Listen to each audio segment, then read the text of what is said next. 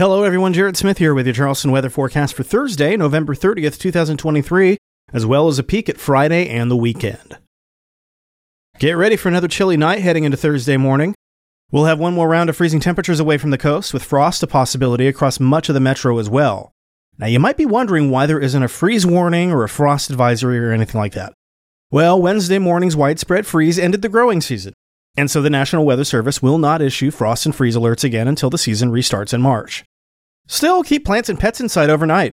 Thursday will then warm into the low to mid 60s under partly cloudy skies, a few degrees warmer than we felt on Wednesday.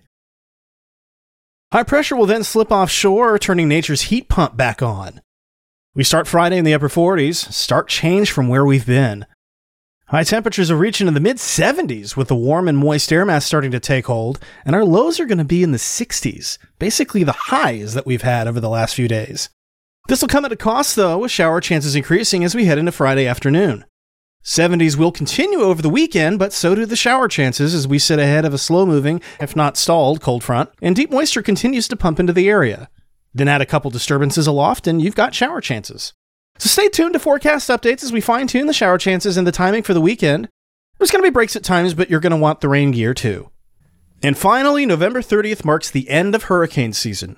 Congratulations, everyone, we made it. We never did get Vincent Whitney, but we still landed 20 named storms, which is fourth on record since 1950. There were seven hurricanes and three major hurricanes, and that's generally right in line with what we would see in a typical Atlantic season. The number of named storms is impressive considering El Nino typically suppresses tropical development, but the Atlantic was just steaming hot, and those warm waters won out. But the most important stat, though, is despite our brush with Idalia, the Coburg cow stayed up for the entire hurricane season. And that is great news.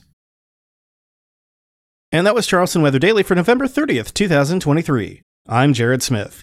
You can find Charleston weather forecasts online at chswx.com, on Mastodon at chswx at chswx.social, on Instagram and Facebook at chswx, and on Bluesky at chswx.com. Thanks for listening, and I'll talk to you tomorrow.